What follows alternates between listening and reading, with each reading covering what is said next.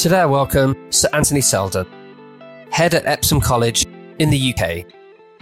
In this episode, we talk about embedding and governing AI in education, the moral virtues of AI and the importance of putting structure and policy in place, how to navigate the fourth educational revolution, and I ask, is university still relevant and valued? First of all, thanks ever so much for joining me today. I know you're an extremely busy man. We first met during your time transforming Wellington College from an average British boarding school to one of the UK's most prestigious schools. You were a great believer and driver of change in everything you do. Has this approach always worked out in everything you do? No, obviously not. I mean, maybe a third of things work out, but it all depends what we mean by work out, doesn't it? Sometimes some of the best things one does are the things that fail at the time or are people think at the time are too far thinking, too peculiar, or not relevant enough. It's very hard to say what working out means, isn't it? It's more the inclination that you enjoy change. A lot of it's a natural human reaction to not really enjoy change, particularly the older you get because you get stuck in your ways. But you very much embrace change. Has that always been your default?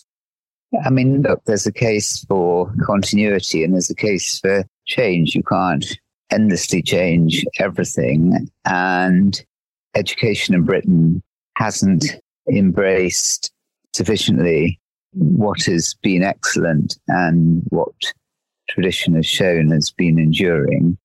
And it's been slow to change. It's been in the grip of deeply unimaginative people and people who have no understanding of education or young people. To them, it's a process as it was for mid Victorians when Dickens wrote Hard Times in 1854. He based his assault on what was happening in schools on manuals about what government was saying should be happening in schools. Now, I'm not certain that we know a great deal more about education. We've learned much more in the last 2000 years that we go back to ideas in ancient India and China and in the Greek and Roman worlds, we find extraordinary richness and understanding about purpose of education is and how it can lead to a, a meaningful,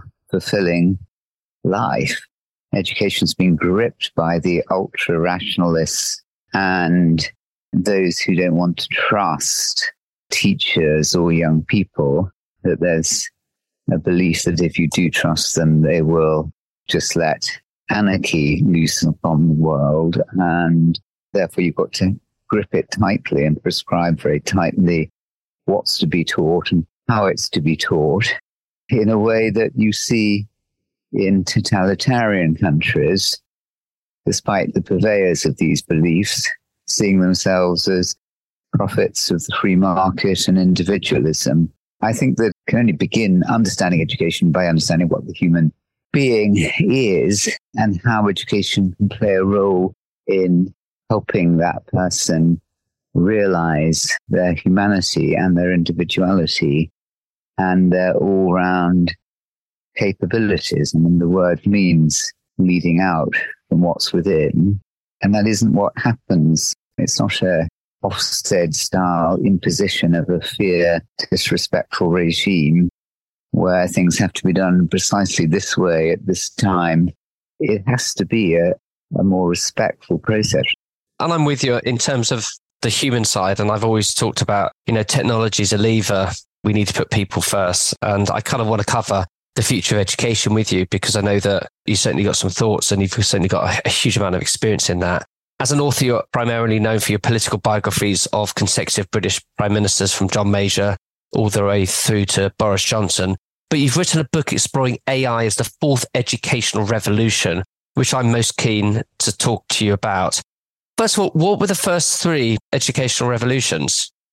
Well, I mean, you can take your pick, can't you? But to me, it's the beginning of learning when the earliest human beings began to learn from each other about how to cook, how to make clothes, how to grow crops, how to look after animals, how to pass on understanding and wisdom. The second is the beginning of organized learning in schools and universities, schools first, and that's mm. associated with the settling down of nomadic tribal peoples and the settling down in communities, the beginning of cities, the beginning of farming in set areas, and the passing on of skills in organized institutions, knowledge about crops, knowledge about law, knowledge about financial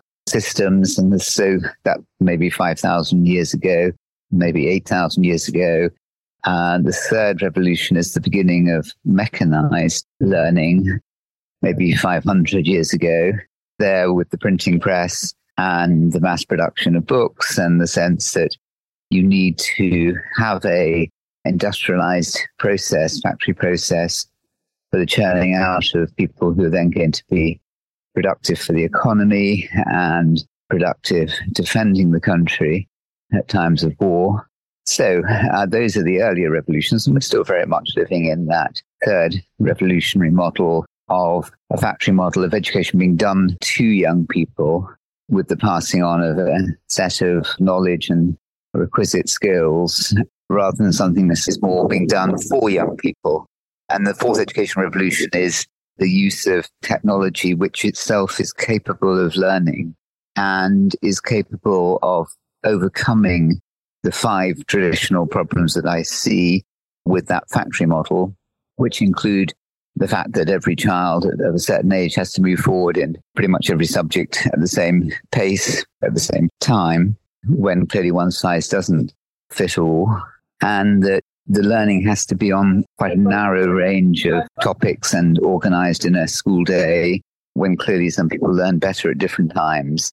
AI revolution poses the huge question about what is human intelligence? What does it mean to be human when this technology can do so many of the things that the third education model was training young people to do, to be, including even manual skills as well as cognitive skills. The technology will be a thousand million times quicker, 10 million times quicker.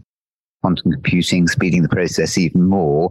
And what then is left for the human beings? And the third education model is teaching young people to do precisely the things that the computers will always be able to do better and quicker. That's what the book was about at the time, rather like when I was talking about 20 years before that about mental health and the need to teach young people to learn how to live, to develop the habits and the skills of being able to manage their lives.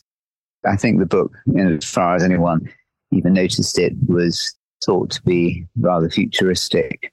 And you talk about it being futuristic. Interesting, since you wrote the book, obviously generative AI has become mainstream and accessible.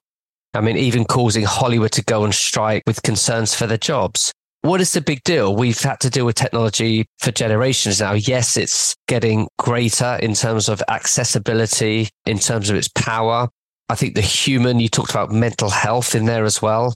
They are inextricably linked the amount of technology we have access to, the power it controls over us. What is the big deal with generative AI?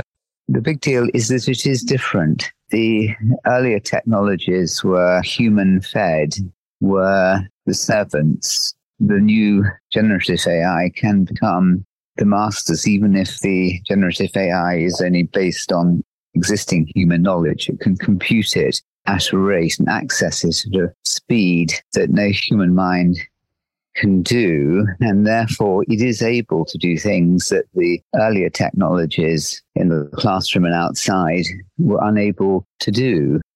It is able to personalize work for students, discovering their particular needs and presenting the material in an individualized, personalized way that will best suit their learning needs, that it will be able to give formative assessment in real time, that will diagnostically be able to help them learn. It is altogether a completely different to other forms of technology. It's not ice into water into steam. It's ice into granite. It's just qualitatively different. And we have to be able to embrace it and be able to ensure that we are able to milk it and ensure that it is the servant of the most of all students and indeed adults, and in particular the most vulnerable, and that the ed tech companies who would willingly sell their souls and their grandmothers for more profit and for being able to beat their competitors, that all they say about having deep human values at heart, it's all piffle.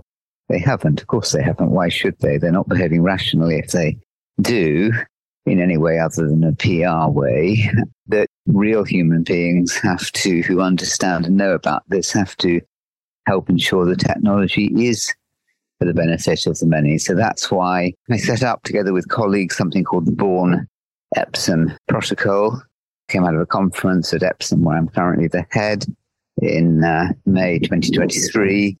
And this is a state independent cross age grouping of professionals who themselves understand. It's not that we think that Parliament malign or government malign. It's just that Parliament government won't ever move at the speed or have the involvement of teachers. This is led by the professionals. There's a heads group on it and there's a practitioners group who are full of deeply experienced teachers and school leaders who understand uh, what's happening. And there's also another panel there that has the heads of the exam boards on it, because that's clearly going to be very important. And that's chaired by Lord David Puttnam. It's got a specialist panel of those people who are at the cutting edge of the science of AI, led by two people, Roger Taylor, Sherry Coutu.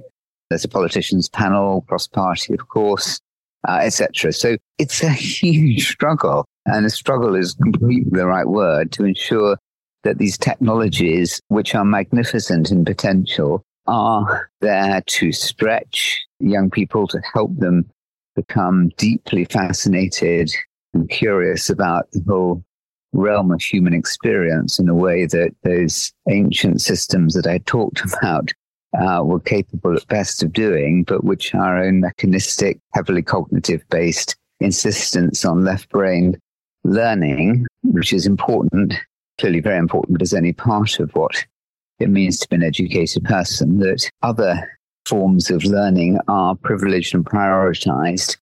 And in particular, it's for the most vulnerable who have often been left behind by the third education revolution, not just in the United Kingdom, but in every single country. I hope you're enjoying the Inspiring Schools podcast. We're always on the hunt for guests with vision and a desire to share them. If you'd like to be involved or know of someone with great ideas at a school near you, please drop me an email to podcast at interactiveschools.com and my team will be in touch. Do you think we've just gone past the point of no return?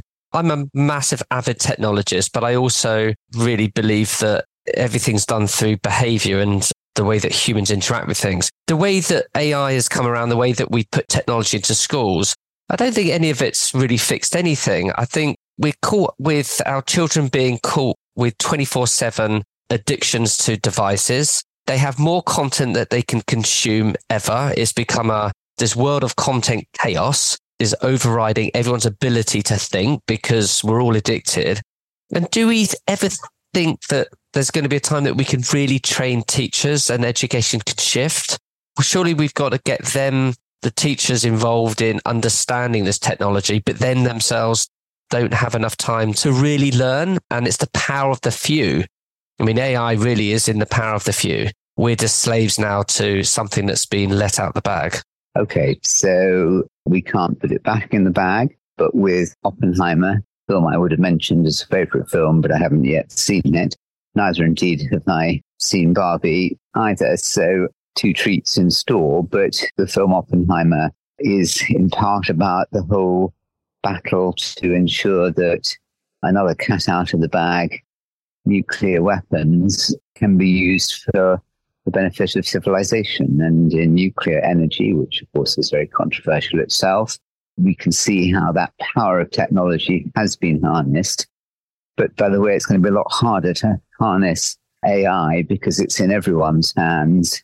Not in the hands of the few in, in governments, but nevertheless, the same process there of how you ensure that the technology is for the benefit of the many. Now, there are a lot of people, perhaps you one, Simon, who are highly skeptical about AI and say, look, really made no difference at all. To which I'd say, well, of course it hasn't. But that's because we're still in the pre dawn phase. It's only 4 a.m. in the morning. The sky has not even begun to start to flicker into light. Remarkably short amount of time, AI will become something that young people are able to benefit from. Remember that it significantly bypasses teachers because it does become a teacher in a way that we might not like, but that we can't stop because people will be able to engage with this, move at their own progress, particularly at STEM subjects, but not just STEM subjects. And therefore, we have to rethink the role of the teacher as the mentor, as the pastoral carer, as the guide, as the person who brings in the human dimension. And schools need to change to be thinking much more about what human intelligence is, what the multiple intelligences are, for example, that the much derided Howard Gardner has spoken about, how schools can become places that develop all those intelligences. And by the way, employers, employment need the human intelligences every bit as much as the linear cognitive intelligences championed by exam boards and by governments and uh, by Ofsted. And you, know, you, can see that transition in the work of the brilliant Andreas Schleicher, who is a visionary, uh, the OECD, who is trying to define all kinds of ways of broadening the sense of how you measure a more holistic appreciation of what education actually means. So it's coming, Simon. Luckily, everyone listening to this, if there indeed will be, that we can all be there shaping through groups like the Born Epsom Protocols and got a website, but through other very likely better groups that you might be belonging to, that we can help shape the emerging technologies as indeed they emerge, convincing the ed tech companies that it has to be not infantilizing young people, making their life just convenient and easy. Much of what makes life worthwhile is is struggle. Look at sport. What would sport be if it wasn't a, a struggle? Look at the things that young people say that they find most rewarding. It is overcoming difficulty that the technologies are used to help deep learning, but breadth of learning, emotional learning, as well as um, cognitive learning, which is really important, but which will also be precisely the learning that the algorithms will always be able to do better. I mean, for goodness sake, it's nearly 30 years since an AI facilitated machine beat the world's top chess player. I mean, that was a warning that we didn't really perhaps take seriously enough. And then it beat early this century the best player at the much more interesting and humane game of Go, which is much more based around not win lose like chess, but win win. And it even excelled at that because it will always be able to outsmart humans but not in the full range of what it means to be human. So at best, this is going to enrich education, enrich teaching, enrich pastoral care, enrich the lives of being students, but only if we get ahead. So there's no bigger issue in today's world than AI and how we, we, not ed tech companies, we, not legislators, we, not government, although working with all of those three, can ensure that we shape these technologies genuine in the interests of all.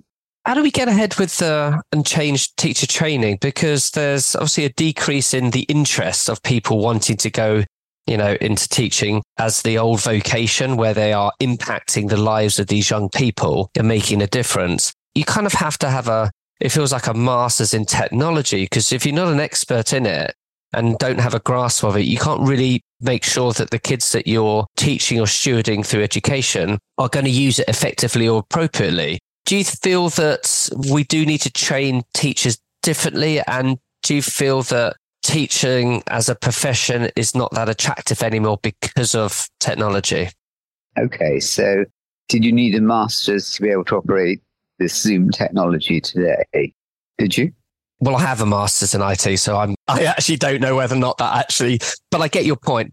Of course, you don't need to be a master. Look, you know, I'm one of the least technologically sophisticated people. I've, I mean, I love science, intrigued by it. No good at it, no good at maths, never was. But I get what it does and I can see how it works. Technology will become simpler and simpler to understand. Teacher training needs to be about understanding human, human beings, human interactions, human empathy, human intelligence. Only by doing those things that we will save education, save planet, save humanity. Now, look, I don't think AI is going to extinguish the world, although think AI weapons are pretty dangerous. The risk is much more infantilization. It just makes life incredibly easy. There's no need to do anything. So we can just sit on our backs all day watching endless quiz shows on television. And, you know, that's not what human life is about.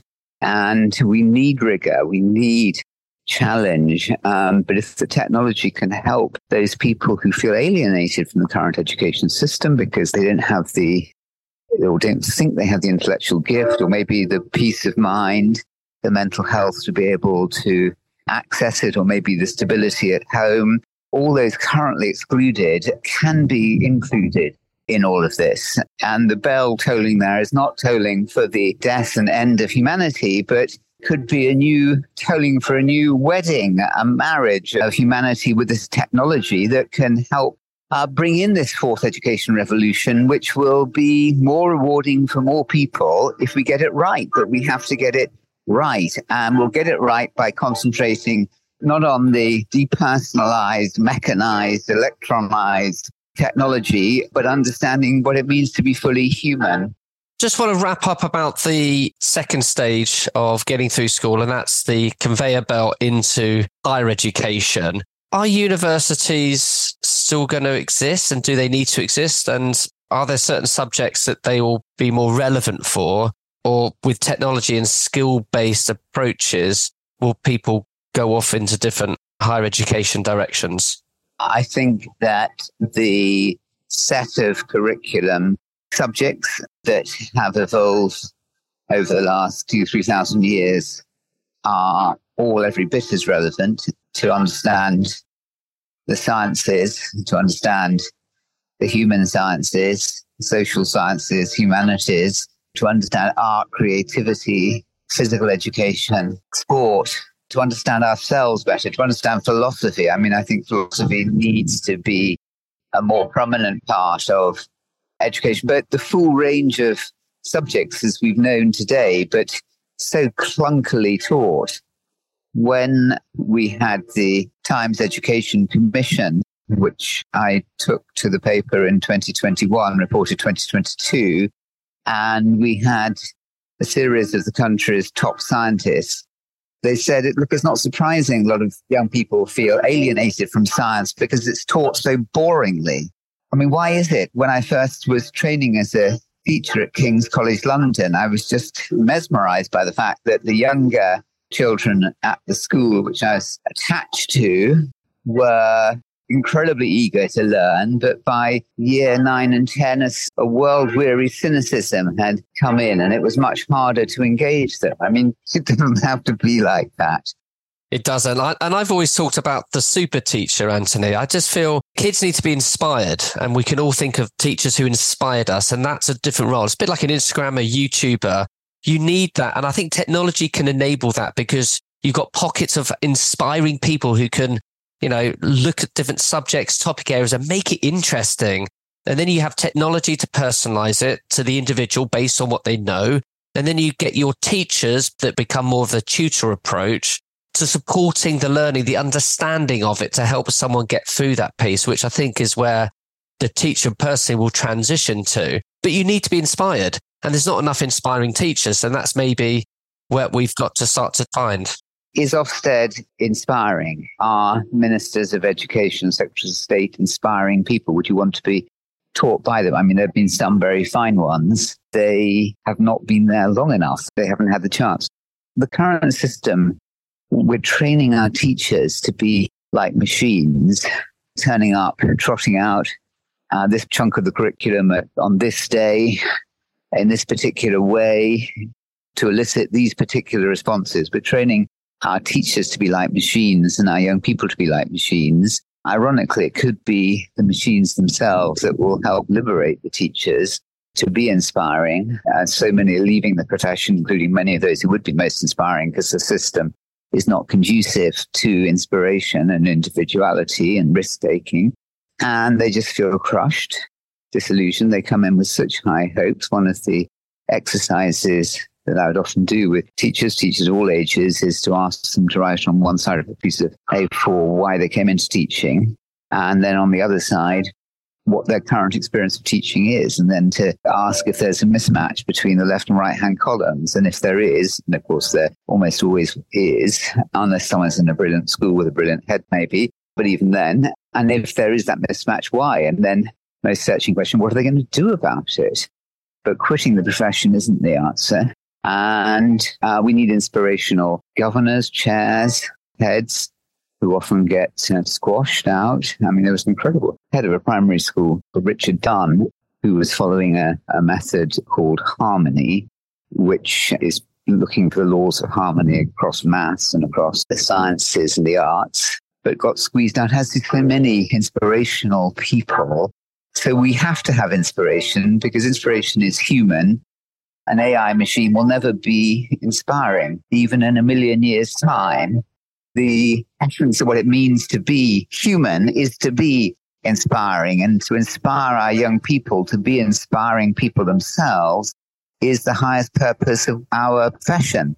And that's why I'd always lead with, and I've always done it. I think for about a decade now, I've talked about the future of education or the future school and it always sits with the human in the middle. It has to, you know, technology sits around. It's going to keep growing, you know, as opposed to Moore's law, you know, exponentially.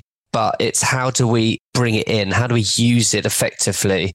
Well, and the answer is that everyone listening and everyone not listening has in their own way not to shout against the system, but to work to make it happen. Teachers need to radicalize and remember what it was that brought them into teaching.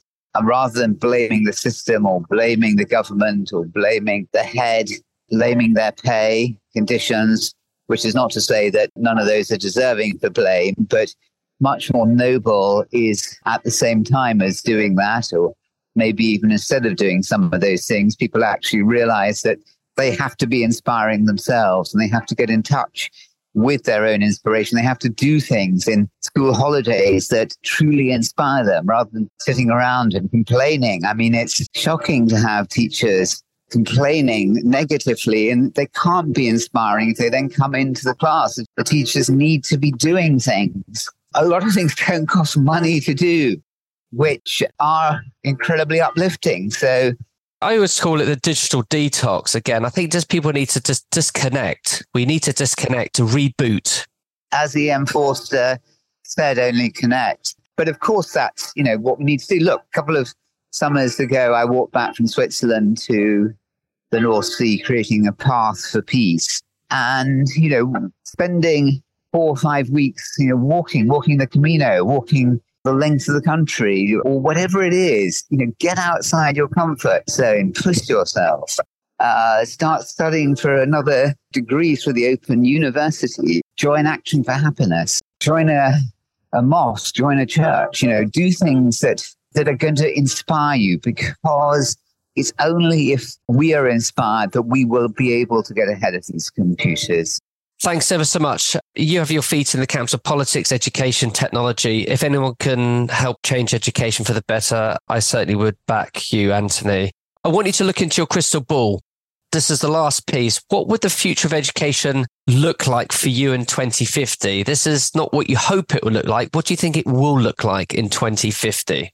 Okay, but that's a deterministic question. If you see what I mean, which of course you do, Simon, because it's denying agency. And what I'm saying is in the connection between the well-being and the AI arguments are that it is about us having uh, autonomy and being moral agents ourselves rather than thinking that things are determined to happen in a certain way. Therefore, if that's the thesis, the answer then is that I don't know. But what I can say is that if teachers, not edtech companies, not to repeat the point, not legislators, not government, but working with all of those. If we ourselves recognize that this is a tool that we can't reverse as much as we'd like to, but we are going to make damn certain that it's in the interest of all young people and all adults and everyone in schools and outside schools and in our communities can benefit from this as the best ever resource to enrich and to bring enrichment in a way that has never been before.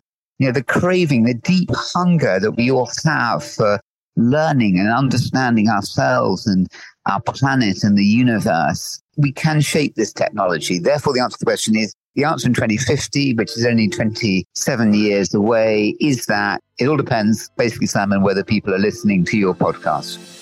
You can connect with me on Twitter, Instagram, and via LinkedIn. Remember, keep inspiring schools. We need more future school thinking now.